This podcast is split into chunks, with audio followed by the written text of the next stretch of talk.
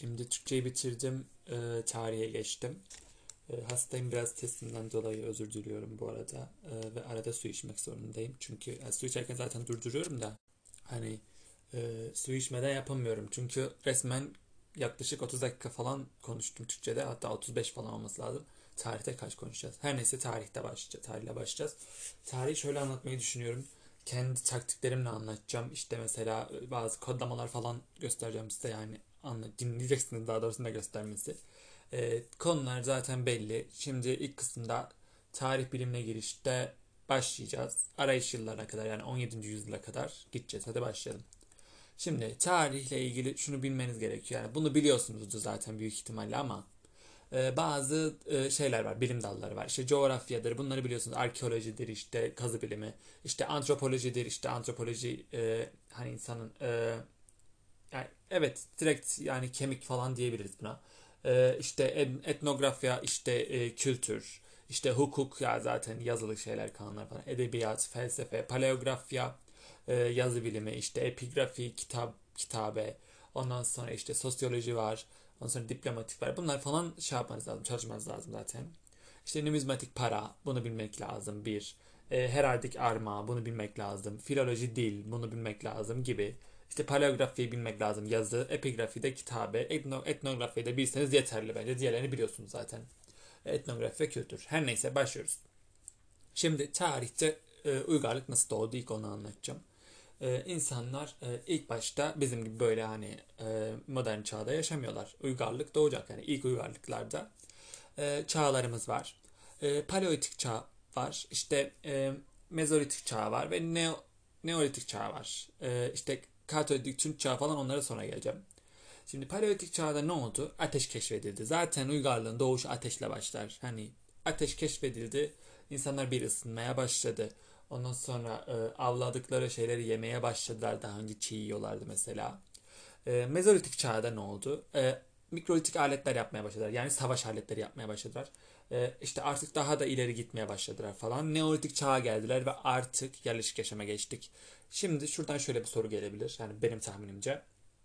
E, derler ki işte kazı, hani antrop, e, şey, e, arkeoloji, işte arkeologlar şunları buldular falan. İşte orak, işte tarımla kullanılan şeyler falan. Ya bu direkt e, insanların yerleşik yaşamda olduğunu gösterir. Mezar mesela insanların yerleşik yaşamda olduğunu göstermez. Çünkü e, Göktürk e, kitabelerine yani Orhun abide, abi, ahibe, abidelerinin e, mesela e, yerleşik yaşamda olmadığını biliyoruz. Hani o e, yaşayan Türklerin. E, o yüzden e, yerleşik yaşam dediklerinde direkt şeye bakacağız işte tarımdır. Ha şey de mesela yerleşik yaşam göstergesi işte Mesela duvar resmi. Yani duvarı bir yerden alıp bir yere taşıyamazsınız. Ama mezarı dediğim gibi mezar taşı taşınıyor yani. Ee, işte zaten yerleşik yaşam yani neolitik e, çağ e, tarım devrimi demek. Yani tarım. E, direkt buradan yerleşik yaşam olduğunu anlarız. İşte kalkolitik var. İşte kalkolitik çağ adı üstünde bakır. İşte Tunç çağında artık Anadolu'nun e, yazıyla tanışması gerçekleşiyor. Tunç çağı. Tunçların üstüne yazmışlar falan işte. E, demir çağı var. Demir çağında demir bak adı üstünde demir demirden toplar döktürmüşler falan. Yani imparatorluklar artık yükselmeye başlıyor. Derken böyle de uygarlıklar doğuyor. Şimdi ilk uygarlıklarımıza geçelim. 1. Sümerler. Ya sadece direkt anlatacağım. Sümerler çivi yazısını keşfedip artık tarihi başlatmışlar. Yani tarihin başlangıcına sebep olan e, uygarlık Sümerlerdir. E, çünkü yani yazı olmadan önce nasıl bir tarihi e, şey olabilir elimizde belge olabilir? Yok. E, ay takvimi yine aynı şekilde Sümerler kullanmışlar. Asurlular, Asurlular kütüphane. Yani bunu unutmuyoruz. Kütüphane. Yani, yani önemli şeylerini anlatıyorum. E, Akatlar ilk imparatorluk. Babiller Hammurabi kan, e, kanunları ve Babil'in as, asma bahçeleri. Yani bunları herkes bilir. E, Hititler, Hititler e, yıllık anallar yani bildiğiniz e, şey. E, Hititlerde şunu görüyoruz. E, Tanrı'ya hesap vermek için yani öbür dünya için e, bir e, yıllık tutuyorlar. Ki bu yıllığı tutarken de e, kendileri aslında e, bayağı bir şey geliştiriyorlar. E, bunlar e, bunlara girmeye gerek yok. Hani sormazlar, yorum olarak sorarlar zaten. E, Hititlerle ilgili şunu bileceğiz. Bir ahiret inancının başlangıcı yani e, direkt e, göstergesi olur. E, iki de anallar. E, ondan sonra Lidyalılar var. E, Lidyalılar zaten para. Direkt Lidyalılar para. E, Friglerde Kibele e, yani şey tanrısı, tarım tanrısı mıydı? Her neyse işte o evet bereket tanrısı hatta. E, ondan sonra e, işte Fable, işte ilk Fable yani artık ilk şeyler başlamaya başladı artık. Edebi ürünlerde gelişmeye başladı. E, Urartularda yine işte e, su kanalları, işte su kanallarından bazı şeylerin gelişmesi gibi. E, İonyalılar, ya İonya, Yunanya yani Yunanistan. İonyalılarda felsefe gelişti. Zaten ilk felsefi düşünürler de İonyalılar. Fenikeliler yine alfabe. Alfabeyi biz 3'e 3'te inceleyeceğiz. 1 Sümerler çivi yazısı, 2 Fenikeliler, 3 Mısırlılar e, hieroglif yani resimden yazı. İşte ondan sonra da dediğim gibi e, neye geçtik? Latin alfabesine geçtik. E, e, İonyalılar işte e, dediğim gibi e, felsefe yani felsefe deyince aklımıza felsefe denince aklımıza daha doğrusu e, Yunanistan tarafları gelecek. Yani İonyalılar işte Yunanlar falan. E, alfabelden bahsediyordum. Alfabede zaten demiş dediğim gibi bir Sümerler çivi yazısı, iki Fenikeliler e, şey e, Fenik alfabesi, e, üç Mısırlar hieroglif yani e, yazı şekil alfabesi, e, dört de Latin alfabesi işte Roman dönemi gibi. E, ondan sonra İbraniler. İbrani adı üstünde. İbraniler ne? İlk tek tanrılı inanç ya. Bu direkt zaten İbrani'den direkt aklınıza gelir diye düşünüyorum. Mısırlılar dediğim gibi hieroglif yazı ve güneş takvimi. Heh, güneş çok önemli. Ay takvimini mesela e, ilk e, şey e, Sümerler kullandı. E, ondan sonra Mısırlılar güneş takvimine yani. E, Çinlilerde Çinlilerde öne, önemli şeyler var artık. Barut. Barut e, feodalitenin yıkılmasına sebep olacak. E, yani orta çağdaki krallıkların e, derebeylikleri yıkılmasına sebep olacak. Burada bu önemli. Pusula. Pusula da yine önemli. Pusula çünkü coğrafi keşiflerin e, yapılmasını sağlayacak. E, kağıt yine kağıt da önemli. Çünkü e, kağıt ve matbaa sayesinde de Martin Luther İncil'i çevirecek falan, dağıtacak falan bu e, İncil'in gerçek çevirisini ve insanlar artık skolastik düşünceden kurtulacak falan. Onlara geleceğiz. Şimdi anlatacağım. Ondan sonra e, Çinlilerin e, bayağı bir e, faydası oldu yani bunu bilelim. Barut, pusula, kağıt, matbaa. Romalılar, Romalılarda 12 levha kanunları. Yani şu an günümüzde modern e, şey e, hukuka en benzeyen kanunlar bunda. E, burada dediğim gibi. Ondan sonra Perslerde satraplıklar yani bu valiliklere bölme olayını bilmemiz gerekiyor. E, ondan sonra Yunanlarda dediğim gibi e, antik demokrasi işte İonyalılarda yine aynı şekilde felsefe yani bunlar aklımıza gelecek. E, Hintlilerde kast sistemi. E, Hintlilerde kas sistemi zaten e, hani direkt sorulur yani çok fazla sorulan bir e, şey. E, işte e, Brahmanlar falan var işte e, doğuş doğduğunda mesela başka bir kas sistemine geçemiyorsun evlensen bile geçemiyorsun falan hani bildiğiniz kölelik falan gibi. Ondan sonra Şimdi e, ilk uygarlıklar bu kadardı. Yani ilk, ilk uygarlıkları size en kısa şekilde bu kadar anlatabilirim. Şimdi eski Türk tarihine geçtik. Şimdi Türk tarihlerinde önce bir Saka var. Saka Türkleri. Şimdi Saka Türklerine e, ya bilmemiz gereken tek şey şu. Bir hatun var. Yani Tomris hatun var. E, bu da insanlar yani Türklerin kadınlara önem verdiğini gösteriyor. Bu bir. İkincisi en eski Türkler zaten bunlar. E, Alper Tunga ve şu destanı var. Destan belki sorabilirler o yüzden söylüyorum. E, Asya Hun Devleti var. Şimdi Asya Hun Devleti'nin şöyle bir özelliği var. E, ikili teşkilatla yönetiliyor. İşte doğuyu birisi yönetiyor, batıyı birisi yönetiyor gibi. İşte e, kurucusu Teoman. Bu Teoman'ı çok bilmemiz gerekiyor zaten çünkü e, yani çünkü önemli. E, ama en önemlisi Metehan en güçlü hükümdar ve m, Asya Hun Devleti ile ilgili şunu bileceğiz. Onun askeri sistem işte onbaşı, yüzbaşı, binbaşı şu anda kullanılan askeri sistem buraya ait. İşte Oğuz Kağan Destanı'nda yine Asya Hun'un bunu da bilmeniz gerekiyor. E, Köktürkler var. Birinci Köktürk Devleti var. E, hani Türk adının geçtiği ilk devlet bu. E, Ergenekon Destanı ve Göktürk alfabesini bilelim. Bir de e, bu şeyi e, bilelim. E, Tapu yani bu Köktürk Devleti'nce e, Budizmi kabul ediyor ama aşırı tepki çekiyor. Bu da e, Köktürkler yani Türklerin e, benliğini koruma e, iş ya, koruma duygusunun e, şeyi olabilir, yansıması olabilir. Böyle yorum yapabiliriz. Kutluk Devleti var. İşte Kutluk Devleti'nde e, yani ikinci Köktürk'te işte Orhun yazıtları var. Bu önemli. Ondan sonra işte artık isyanlar çıkma başlıyor Kuşat ayaklanması falan. Uygur devleti, yani Uygur yerleşik hayat. Yani ilk Türk e, şey devleti Saka, e, en e, şey e, ikili teşkilatlar Asya Hun. E, ondan sonra e, Türk adının geçtiği ilk Türk devleti Köktürk devleti. E, Orhun abideleri Kutluk devleti yani ikinci Köktürk. E, Uygur devleti de artık yerleşik hayatın ilk benimsediği şey. Mani dini. E, mani, mani değil böyle mani dini. Çok önemli. Neden önemli? Çünkü kendi dinlerine benzediği için benimsemişler bunu. Ama Mani dininde şöyle bir şey var. Savaş yok, işte barış var falan. Bu da, bu da insanları yerleşik hayatı geçirmeye de neden olmuş. Çünkü yani yerleşik hayatta ne yaparsın? Hani eskisi gibi artık işte oba şeklinde yaşamıyorlar. Hani gidip e, avlanmıyorlar ya da sürekli savaş yapmıyorlar. Artık daha yerleşik hayata geçtiler. Yer, yerleşik hayata geçince ne oldu? Kalıcı sanat eserleri ortaya çıkmaya başladı. İşte kağıt, matbaa, Uygur alfabesi falan kullanma başladı. İşte bunlar Çinler zaten direkt işte bizi etkiledi. Çünkü çok yakınmışız gibi düşünebilirsiniz.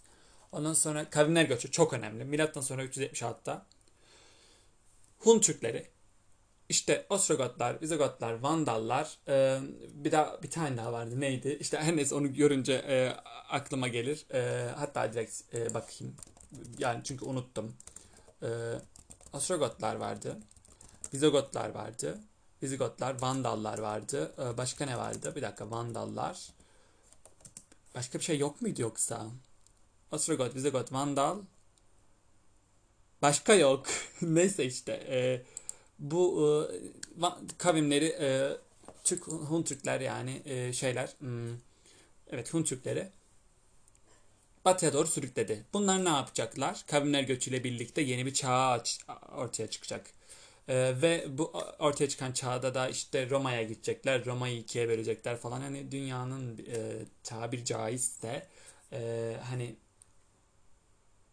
dünyayı yakıp kavuracaklar diyelim hatta evet. Avrupa Hun Devleti Şimdi Avrupa Hun Devleti ile ilgili şunu bileceğiz. Avrupa'da kurulmuş ım, hmm, ilk e, şey, devlet, evet ilk Türk devleti. Ondan sonra en güçlü hükümdar e, Tanrı'nın kırbacı adıyla Atilla. Atilla çok önemli zaten. İşte e, Bizans'la e, Bizans'la Margus Anlaşması yapıp Avrupa'ya etkileyecek falan bunları bilmeye gerek yok. Çok detay. E, her neyse şimdi e, Avrupa'da kurulan Türk devletleri ve topluluklarla başlıyoruz. Bir Bulgarlar. Ee, şimdi Bulgarları bilmeye gerek yok. Yani çok detaya bilmeye gerek yok. Çünkü yaptıkları bir şey yok. Bir Bulgarlar var. Bunu bilin yeterli. Ondan sonra e, şey var. E, İtil Volga Bulgarlar var bu arada bu önemliymiş. E, İslam'ı kabul etti. Yani ilk İslam'ı kabul eden ama sormazlar sanmıyorum yani yorum olarak gelir. Peçenekler var. Bunu bilmek gerekiyor. Çünkü Bizans ordusunda paralı askerlik yapacaklar ve bu bizim işimize yarayacak. Bundan sonra e, yani Malazgirt Savaşı'nda falan işimize yarayacak. Taraf değişecekler falan her neyse. E, ondan sonra e, Türk işler var. Türk işler kendi adına para bastırmışlar. Türk işler zaten Türk adına geldiği için e, dediğim gibi kendi adına para bastırmaları da yine aynı şekilde e, bir e, hükümdarlık göstergesi. E, işte e, yani gelenek görenek göstergesi. Selçuklulara kadar gelecek bu şimdi. E, Sibiryalılar var. Yani Sibirler var. İşte e, ne var? Museviliği benimsemişler. Önemli bir şey yok. Oğuzlar ilk ha, Oğuzlar Selçuklu ve Osmanlı'yı kurdu. Asıl bizi ilgilendiren gereken kısım bu Oğuz boyu zaten. E, Karkuklular var işte e, ondan sonra e, Kırgızlar var. E, Kırgızlar e, Manas destanı ya bu önemli. Avarlar var. Avarlar çok önemli. Neden? Çünkü İstanbul'u ilk kuşatan, e, kuşatan Türkler. E, Çinler can, can can demişler yani bilmiyorum neden öyle demişler ama avarlar çok önemli. Hani İstanbul'u ilk kuşatan Türkler çünkü. İstanbul'un kuşatılması önemli tarihte. İslam tarihine geçtik şimdi. Türk tarihi bitti. E, İslam tarihinde şöyle bir şey e, anlatacağım. Hz. Muhammed dönemi, işte Ebu Bekir dönemi, Ömer dönemi, Osman dönemi ve Ali dönemi olarak e, bir de Emeviler dönemi, Abbasiler işte oraya kadar anlatacağım şimdi. Direkt e, önemli şeyleri anlatacağım. E, İslam tarihinde Muhammed yani Hz. Muhammed döneminde işte Hz. Muhammed'in doğumu başlıyor 571 ile başlıyor. Ondan sonra işte Mekke'de ilk vahiy iniyor. İşte Medine'ye hicreti, Medine Sözleşmesi, Bedir ve Uhud Savaşı. Uhud Savaşı'ndaki emre itaati unutmuyoruz. Hani ok, okçular e, dediğini yapmamışlar Hazreti Muhammed'in falan. Bu önemli. Ondan sonra e, Bedir Savaşı'nda e, işte e, okuma yazma bilen e, şeyler, e, müşrikler yani ele geçirdikleri askerler e, okuma yazma bilmeyen Müslümanlara öğrettikleri karşılığında yani e, şey e, okuma yazmayı serbest bırakacaklar falan. Ondan sonra Hendek Savaşı'nda istişareye önem bakın. Bu çok önemli. Mesela bunu da anlatayım. Hendek Savaşı'nda işte biz bir savaş yapalım diyorlar. Ama nasıl bir savaş yapalım diyorlar. İşte e, hendekler kazıyorlar falan hani bildiğiniz böyle e, Hz. Muhammed e, e, şeye e, insanların e, düşüncelerine önem verdiği için direkt insanlara soruyor işte ne yapalım edelim falan diye. Ondan sonra tüm askerlerini yıkıyor falan yani oraya işte e, hendekler açıp gibi gibi. Ondan sonra Hudeybiye Barışı var. Müslümanların siyasi varlığı tanındı. Burada önemli mesela Müslümanlar için. Ondan sonra e, işte e, Mute Savaşı, Bizans'ta ilk savaş bu önemli. Mekke'nin fethi var. Mekke'nin fethi falan zaten önemli. Bunları biliyorsunuzdur. E, ondan sonra da veda haccı derken bitti. Hazreti Muhammed dönemi bu kadar basit aslında. Yani bir saat ders işlemeye gerek yok. Şimdi Ebu Bekir dönemi var. Ebu Bekir dönemi 3, 2 saniye değil hatta 10 saniye falan sürer. Kur'an'ı kitap haline getirip yalancı peygamberler ve dinlerle mücadele ediyor. Ondan sonra başka bir şey yapmıyor. Bitti bu. Ee, Ecne'deyn Savaşı falan vardı. İşte bu şey yalancı peygamberlerle savaşı. Ondan sonra e, Ömer dönemi var. Ömer döneminde de zaten e, hicri takvim. Ha, bu önemli. Hicri takvim. E, yani ay yılı esaslı takvim. Ondan sonra e, işte e, kadılık falan geliyor. İşte e, Kadisiyle savaşı, Cello savaşı falan var. Bunlar önemli değil aslında. Yani çok detay. Yani bunları görürseniz anlarsınız. Ee, Türklerle de ilk temas gerçekleşiyor. Yani halifeler dönemi bu şu anda. Ebu Bekir ilk halife, ikincisi Ömer, üçüncüsü Osman, dördüncüsü Ali.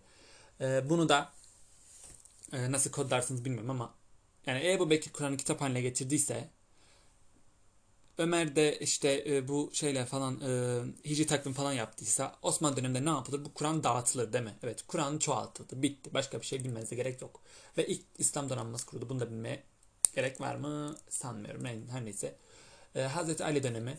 E, Hazreti Ali döneminde Cemel vakası yani bu e, deve, deve olayı işte bu Ayşe ile Ali'nin e, birbiriyle ilk iç savaşı. Ondan sonra e, hakem olayı var. Bu hakem olayında da hariciler ortaya çıkıyor. Harici diye bir mezhep ortaya çıkıyor. Bitti bu kadar. Emeviler dönemi. Emevi'de Muaviye diye birisi var. Saltanatı ortaya getiriyor. Bir, bu önemli. Saltanat Emeviler. İkincisi İstanbul ikinci iki kez kuşatılıyor. İstanbul işte Kerbela olayı Hazreti Hasan ve Hazreti Hüseyin gibi. Ondan sonra e, Arapça resmi dil ve ilk İslam parası milliyetçilik olduğunu gösteriyor burada yine aynı şekilde. Ondan sonra ne var başka? Hmm, bildi, bilmemiz gereken şeyler. Başka da bir şey bilmeye gerek yok. Abbasiler en parlak dönemi Harun Eşit zamanında yaşıyor. İşte burada e, hani bir sürü şey yapıyor. İşte halkın şikayetlerini dinliyorlar. Divanı mezalim kurup. Hani adalet işlerini yüretiyorlar. Divanı adli işte divanı adli diye aslında da işte hani ise divan inşa yönetim işleri falan. Artık hani devlet büyümeye başlıyor. Hani insanlara artık şey e, şu anki modern dev, devlete dönmeye başladı yavaş yavaş farkındaysanız. E, ondan sonra e, Endülüs Emevileri var. Endülüs Emevileri de İspanya'da kuruldu. İşte e, bilmeniz gereken başka bir şey bilmeye gerek yok zaten Emevilerle aynı. Şimdi Türkistan Devleti'ne geliyoruz. Yani 10 ve 10. yüzyıl. Yavaş yavaş 17. yüzyıla yaklaştık. Şimdi burada önemli olan bir şey var. Birincisi Karahanlılar. Yani Karahanlıların şunu bilmemiz gerekiyor. Ee, ilk Müslüman Türk şey devleti Orta Asya'daki Ondan sonra e, Kutat Kubilik, yani bunu bilmek lazım. Yusuf Has Hacip bu sorulur. Divan Lügati Türk Kaşgarlı Mahmut yine bu da sorulur. Atabetül Hakayık da Edip Ahmet Yakneki'nin e, yine bu da e, şey sorulur. E, Divan Hikmet'te Ahmet Yesevi'nin. Ya bunlar çok önemli. Bunları kesinlikle bilmek lazım. Hani sadece sınav için değil bence bu genel kültür için bile önemli. Hani dünyadaki bile herkes biliyordur tarih. İşte Gazneliler'de Gazneli Mahmut'un bilmemiz gerekiyor. Başka bir şey bilmeye gerek yok. Sultan ünvanı kullanan ilk hükümler bunu bilelim tabii. E, Dandanakan Savaş'ta yine 1040'ta e, Selçukluların kurulmasına yol açan savaş 1040 yani Dandanakan bunu unutmuyoruz. E, Tolnoğulları var işte Mısır'da kurulan devlet Akşitler var işte Türk ha Akşitlerle ilgili şunu bileceğiz. E, yöneticiler Türk halk Arap bu yüzden uzun ömürlü olamadılar. Bakın mesela yorum sorusu. Niye uzun ömürlü olamadılar? Çünkü iç savaş var yani Arap ve Türk yani ne alaka? Ee, ondan sonra e, işte ee, başka ne var? Ee, Memlükler var. Memlüklerde bilmeye gerek yok bir şey. Çok detay. Ee, şimdi geldik Selçukluları kurmaya artık. Büyük Selçuklu Devleti'ne başlıyoruz. Şimdi. Büyük Selçuklu Devleti'nde şunu biliyoruz. Oğuzların üç ok kolu Kınık boyundan geliyor. En parlak dönemin Melikşah. Zaten Melikşah'ı duyduğunuzda hemen direkt aklınıza Büyük Selçuklu Devleti gelecek.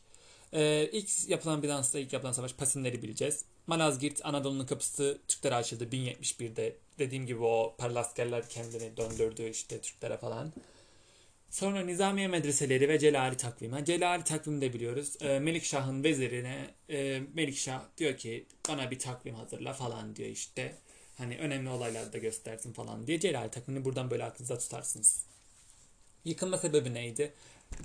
klasik Türk şeyinin e, yıkan, e, klasik şey e, Osmanlı'nın yıkılma sebebi gibi taht kavgaları var. İşte isyanlar falan bunlar direkt yorum olarak e, bilirsiniz zaten. E, sonra e, Büyük Selçuklu topraklarında kurulan bazı devletler var. E, işte Suriye Selçukluları, Türkiye Selçukluları, işte Irak Selçukluları, Kırman bunları bilmeye gerek yok fazla. Önemli olan yorum yapabilmek bunları azıcık bilip. İşte Atabeylikler var. Atabeylikler çok önemli. E, çünkü bu Atabeyler başlarına buyruk bir şekilde artık e, devleti parçalamaya falan başlayacaklar bir ara. E, bunların adını bilmenize hiç gerek yok ama Türkiye Selçukluların bir Atabeylik olduğunu bilin. Bu önemli. Ondan sonra şimdi Türkiye tarihine gelelim artık 11. ve 13. yüzyıllarda. Şimdi Anadolu'da yapılan ilk akınlar burada başladı. 1048'de Pasinler'de Bizans saldırdı. İşte Bizans'ta yapılan ilk savaş. 1071'de de Malazgirt ile artık Anadolu'nun kapısı Türklere açıldı ve Türkler Anadolu'ya girdi. İlk beylikleri kurduk. 1176'da Miryokefalon Savaşı var. Artık bu savaş ile resmen Anadolu'da Türklerin varlığına kabul etmek zorunda kaldılar diğerleri. İşte e, ondan sonra Küsedağ Savaşı falan var. Bunlar geç. Bunlar çok şey e, detay. E, ondan sonra ne var? İşte ikinci beylikler dönemi çıkacak e, ortaya e, artık. E, ama ondan önce danışmentler falan var. İşte bu hmm, Artuklar var. Hani kendi kendine kurulan şeyler. Mengicekliler var. Bunları bilmeye gerek yok da. E, Saltuklular var. Ama şu Çaka Beyliğini bilelim. ilk Türk denizcisi. Çaka. Hani bu Çaka hani nasıl kodlarsınız bilmiyorum. Ben öyle kodluyorum. Bu denizdeki anchor. Türkçesini bilmiyorum. Bu çapa ha çapa işte çaka işte, evet çaka ve çapa buradan aklıma geliyor. E, ikinci beylikler dönemi var. Osmanoğullarında işte Semit ve Domaniç bunlar önemli mi? Değil detay. Ya bunlar işte Karamanoğulları, Germiyanoğulları, Karesoğulları. Oo, burada bayağı fazla şey var. Bundan çalışmaya hiç gerek yok. Çok detay yani. Direkt yorum soracaklar zaten. Ee, ondan sonra e, kuruluş dönemi var. Kuruluş döneminde Süleyman Şah işte e, Konya'ya taşıyor. E, şey e, Haç, Haçlı seferleri, Haçlı evet Haçlı seferlerin e, üzerine e, başkenti Konya'ya taşıyorlar. Neden bunda, buradaki amaç Konya'da daha güvenli olsun diye. Konya'dan sonra daha taşıyacağız başkenti Bursa e, şey falan pardon Bursa'dan Konya'ya taşıyacağız. Konya'dan e, şeye falan İstanbul'a falan. Ondan sonra yükseliş dönemi var. Yükseliş döneminde ne yapıyoruz? Alaaddin Keykubat dönemi. Alaaddin Keykubat bir sene yeterli zaten. Ondan sonra e, dağılma dönemi var. Yine dağılma döneminde Büyük Selçuklularda zaten ne var? Tas savaşları, Moğollarla yapılan Köse Dağ Savaşı'nın kaybedilmesi falan. Şimdi artık beylikten devlete geçiyoruz. Ee, Osmanlı kısa sürede nasıl büyüdü? Neden büyüdü? Bir Bizans'ın durumu. Ya çünkü Bizans sürekli böyle şey yapıyor hani nasıl anlatayım işte Roma ile birlikte işbirliği şey e, bir Roma'ya gidiyorlar bir geliyorlar falan Bizans'ın durumuna yararlanmak istedi Osmanlı. İkincisi Anadolu'da güçlü devlet yoktu. Yani Osmanlı'dan başka. Ondan sonra yönetim anlayışı şöyle Osmanlı e, devleti çok hoşgörülü. İşte İskan politikası yani gittikleri yerlerde insanların o din yaşamasına izin veriyorlar falan. Adalet duyguları falan var. Ondan sonra Divan Hümayun falan. İşte e, Balkanların durumu da yine aynı şekilde. Ahi teşkilatın desteği de yine çok büyük önemli Osmanlı'nın kısa sürede büyümesine.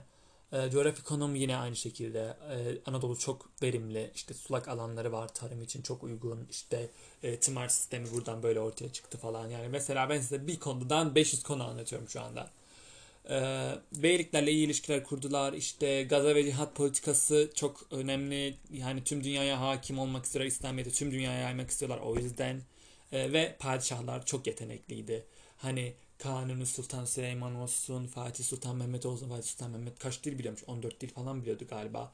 Ondan sonra e, hani e, Kanuni Sultan Süleyman da yine aynı şekilde çok dil bilen, işte şiir yazan gibi. E, ondan sonra Osman Bey dönemine gelelim artık. Osmanlı'nın büyüme sebebi bu. Bir, Osman Bey döneminde kurum, kurulması, Osmanlı kurulması. Orhan Bey dönemi. Orhan Bey'de Bursa fethedilip Bursa başkent oluyor. Bu kadar. Ondan sonra başka bir şey var mı önemli? Yok. Ee, ondan sonra hmm, tımar sistemi yine aynı şekilde Orhan Bey döneminde. Tımar sistemi çok önemli.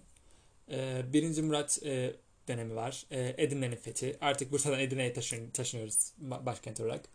Ondan sonra e, Bayezid dönemi var. Bayezid zaten şeyin e, babası. Fatih e, Kanuni Sultan Süleyman'ın. E, Anadolu e, Türk Siyasi Birliği bu önemli. Ondan sonra İstanbul'u sürekli kuşatıyor ama asla fethedemiyor. Ondan sonra ne var? Başka da bir şey yok. E, İkinci Murat dönemi var. İkinci Murat döneminde artık e, Varna ve Kosova Savaşı var. önemli olarak bilmek, bilmemiz gereken ama detay yani. Bunlar bilmeye gerek yok sadece yorumdan anlarız. Ondan sonra şimdi dünya gücü Osmanlı Devleti olmaya başladık. Fatih Sultan Mehmet'le başlıyoruz. 1. Fatih. 1453'te İstanbul'u fethetti. Ondan sonra İstanbul'a yetinmeyip Sırbistan'a gitti. Sırbistan'dan İtalya'ya işte Mora Adası, Trabzon, Eflak, Bosna falan derken artık tüm dünya hakim olmaya başladı Osmanlı. Ondan sonra e, en önemli şey İstanbul fethi. Yani İstanbul fethi bayağı önemli tarihte. E, yani çağ kapatıp çağ açan bir olay yine. E, ikinci Bayezid var. Şimdi ikinci Bayezid'de e, Cem Sultan olayı var. E, bu arada bu Kanuni Sultan Süleyman'ın babası. Ben yanlış söyledim az önce. Özür dilerim ama her neyse. İşte İstanbul'u fethetti, fethetmeye çalıştı. Fethedemedi. Ondan sonra e, işte Birinci Balkan Seferi var. Başka bir şey yok. Belgrad Seferi falan ama yani bunlar bilmeye gerek yok. Önemli bir şey yok. E, ondan sonra e, Yavuz var. Hmm, Yavuz dönemi var. E, işte Yavuz döneminde ne var? E, önemli olan Mısır Seferi var. Mısır'a sefer düzenlemiş. Hani o derece. Ee, ondan sonra Kanuni Sultan var ama ondan önce bir şey söylemek istiyorum. Ee, Mısır'ın neden böyle kendi ayakta kalan bir e, medeniyet olduğunu açıklamak istiyorum. Diğer medeniyetlerle ilgili de bu yorum yapabiliriz. Ee, Mısır'ın e, çölde olması ve çevresinin böyle hani ulaşılabilir bir yer değil. Yani ne insanlar Mısır'dan çıkabiliyor ne de insanlar Mısır'a girebiliyor. Bu yüzden e, Mısır'da medeniyet çok fazla gelişti. İşte Nil Nehri'nden işte pi sayısını buldular. Matematiksel formülleri hesapladılar. İşte güneş yıl takvimin esaslı olduğu için güneş yıl takviminden işte mumyalamadan mesela tıpta geliştiler falan. Mısır böyle bir gelişmiş medeniyet. Bunu da söylemek istedim. Her neyse. Ee, Kanuni'den başlayalım. Kanuni çok önemli bir dönem zaten. Ee, yani Sultan Süleyman. e, Gazali isyanından başlamış. İşte Almanya'ya seferler, Fransa'ya kapitülasyonlar verildi. ilk 1536 kapitülasyonları. Bunlar başımıza çok iş açacak. Ondan bu, şimdi söylemek istedim. Bu kapitülasyonlar Osmanlı'nın işten içe parçalanmasını sağlayacak. Yani neden olacak? E, ondan sonra e, ikinci Selim, üçüncü Murat, üçüncü Mehmet yani üç tane oğlunun dönemi var önemli yine. Ama onlar bir şey yapmamış zaten. Bu artık Osmanlı çatırdamaya başlamış. Şimdi yeni çağ Avrupa'sına geçtik. Coğrafi keşifler.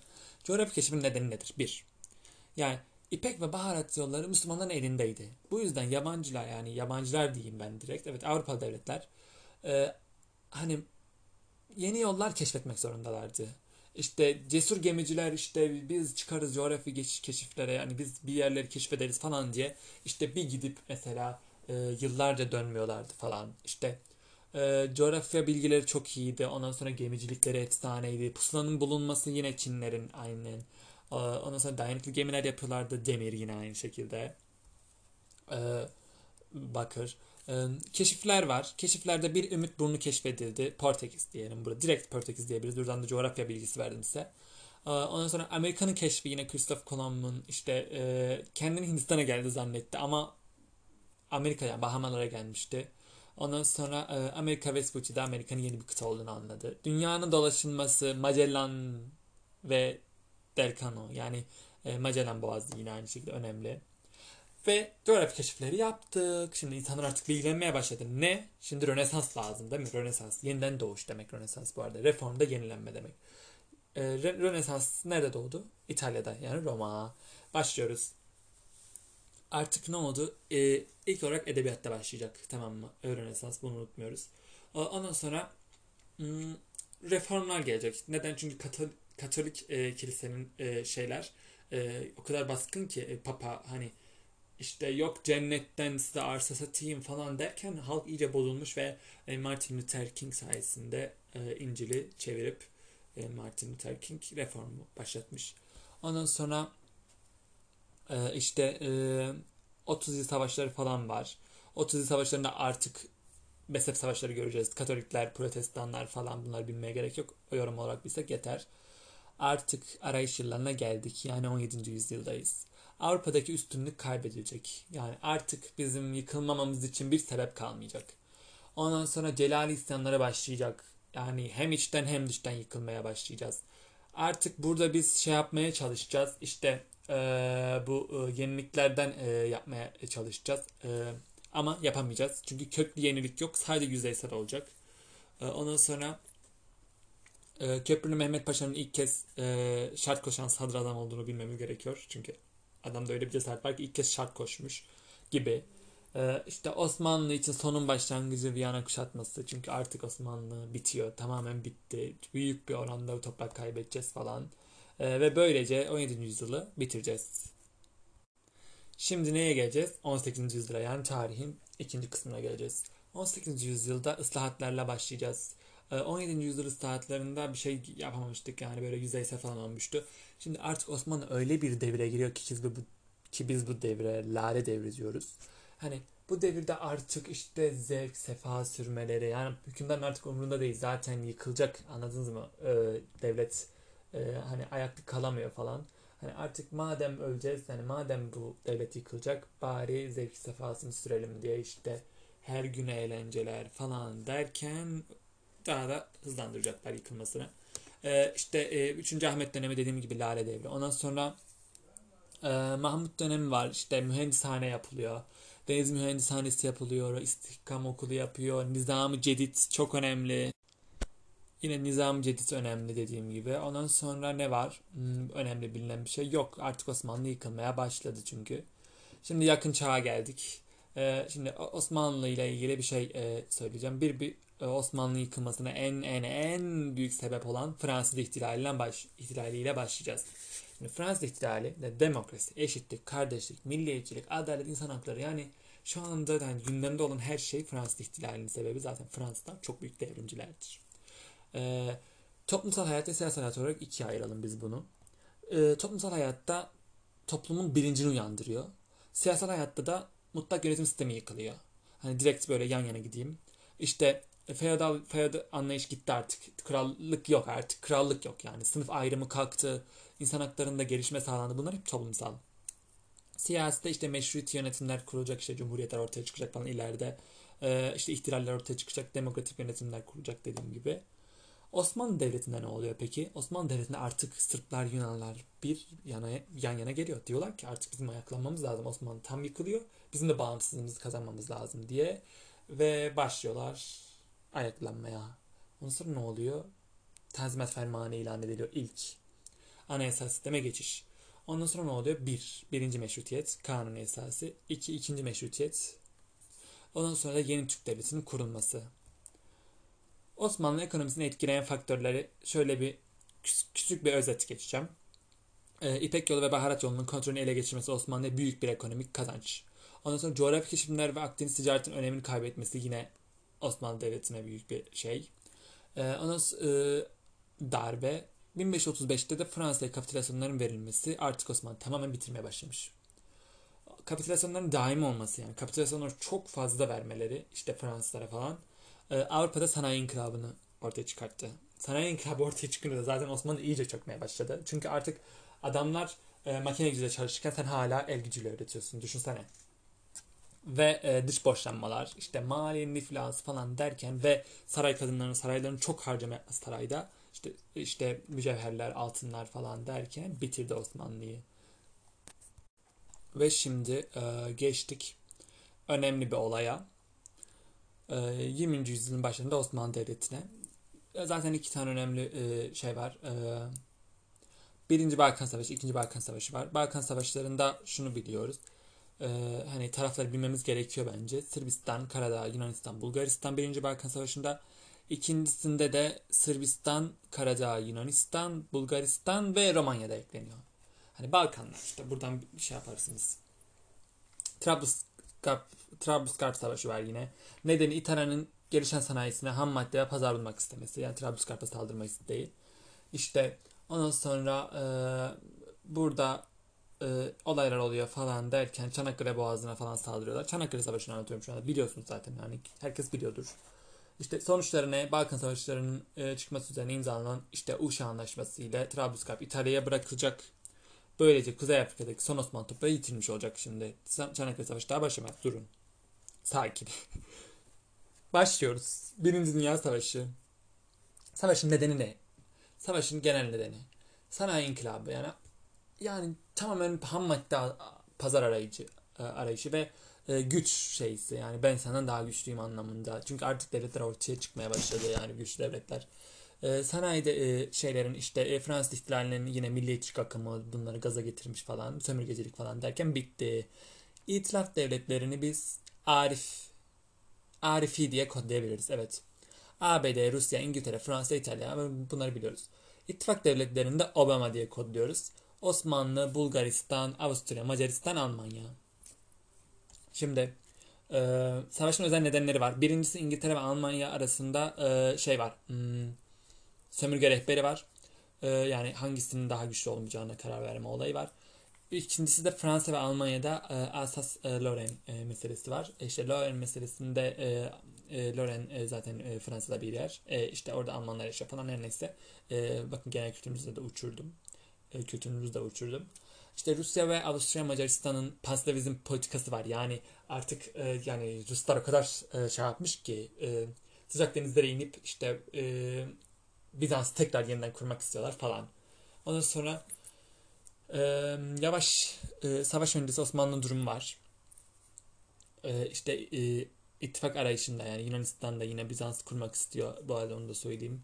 Ee, savaş öncesi Osmanlı durumu işte ittifak arayışında. Almanlar Osmanlı'yı kandırıyor falan.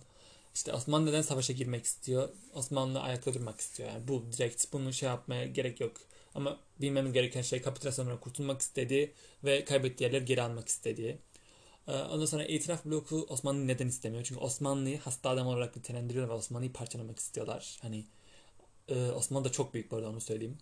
E, ve e, Almanya neden Osmanlı istiyor? Osmanlı'daki halifelik gücünü kullanmak istiyor. Diğer Müslüman şeylerine işte Mısır'a falan e, arkasına çekmek için. Hmm, jeopolitik konumu yine ve yükünü hafifletmek istiyor. Şimdi cephelere geçiyoruz. Yani cephelerde şöyle bir şey var. Cephelerde ne var? Ee, önemli olan şeyleri söyleyeceğim ben size. Kuvayi Milliye'nin ortaya çıkışını Güney cephesinde yani Güneydoğu Anadolu bölgesinde işte Sırtçıman falan buradan direkt Kahramanmaraş, Gaziantep yani buradan e, mantığınıza oturtun. Kuvayi Milliye Güney'de çıktı. İşte Kuvayi Milliye halkın kendi kendine şey yapması, savunması falan işte yani e, askeri birlikler oluşturması falan. E, Batı cephesinde birinci İnönü var. Ondan sonra e, ikinci İnönü var. Ee, Kütahya Eskişehir çok önemli. Mustafa Kemal'in başkomutan olmasını ve tekalifi milliye kararları yani halk işte mesela halkın elinde 50 TL varsa işte 25 TL'sini askere verecek falan gibi. Ondan sonra e, tabi böyle değil de ben böyle anlatıyorum. E, Sakarya Meydan Muharebesi var anla, e, yine e, önemli. Ya Kütahya Eskişehir Sakarya ve Büyük Taarruz. Yani Büyük Taarruz Lozan Barış Anlaşması demek. Ve Mudanya Ateşkes Anlaşması demek. E, ve geliyoruz artık Atatürk ilkeleri ve Türk İnkılabı ile e, şey bitirmemiz gerekiyor tarihi. Ya bitti artık yani başka bir şey kalmadı. E, Atatürk'ün e, ilkeleri ve inkılapları nelerdir? Bir, cumhuriyetçilik. Cumhuriyet deyince akla insan ne gelir? İşte demokrasi, meclis, seçme ve seçim hakkı falan. Cumhuriyet. Milliyetçilik, yani milliyetçilik adı üstünde Türk, Türklük, milli bağımsızlık, işte ortak bir ortak karar falan. Halkçılık, işte halkın yararına olan her şey. Bu kadar basit. Ondan sonra e, devletçilik. Devletin yararına olan her şey. Bu kadar basit. Kalkınma, ekonomi falan gördüğünüzde direkt devletçilik. Laiklik, dinle ilgili, din vicdan özgürlüğü, bilimsellik, akıcılık bu laiklik. Yani dinle devlet işleri birbirine karıştırılmayacak. İnkılapçılık yine inkılapçılık. İnkılap şudur. Yıkıp yenisini yapmak. Bu kadar basit. Yenilik. Başka bir şey yok. Yenilik değişim. Başka bir şey yok. Şimdi Atatürk dönemi dış politikası çok önemli. Ee, birinci dönem dış politikasında şöyle bir şey var. İşte Musul sorunu var. Hala maalesef sorunlarımız devam ediyor. İşte nüfus mübadelesi falan var. Nüfus tayim falan var.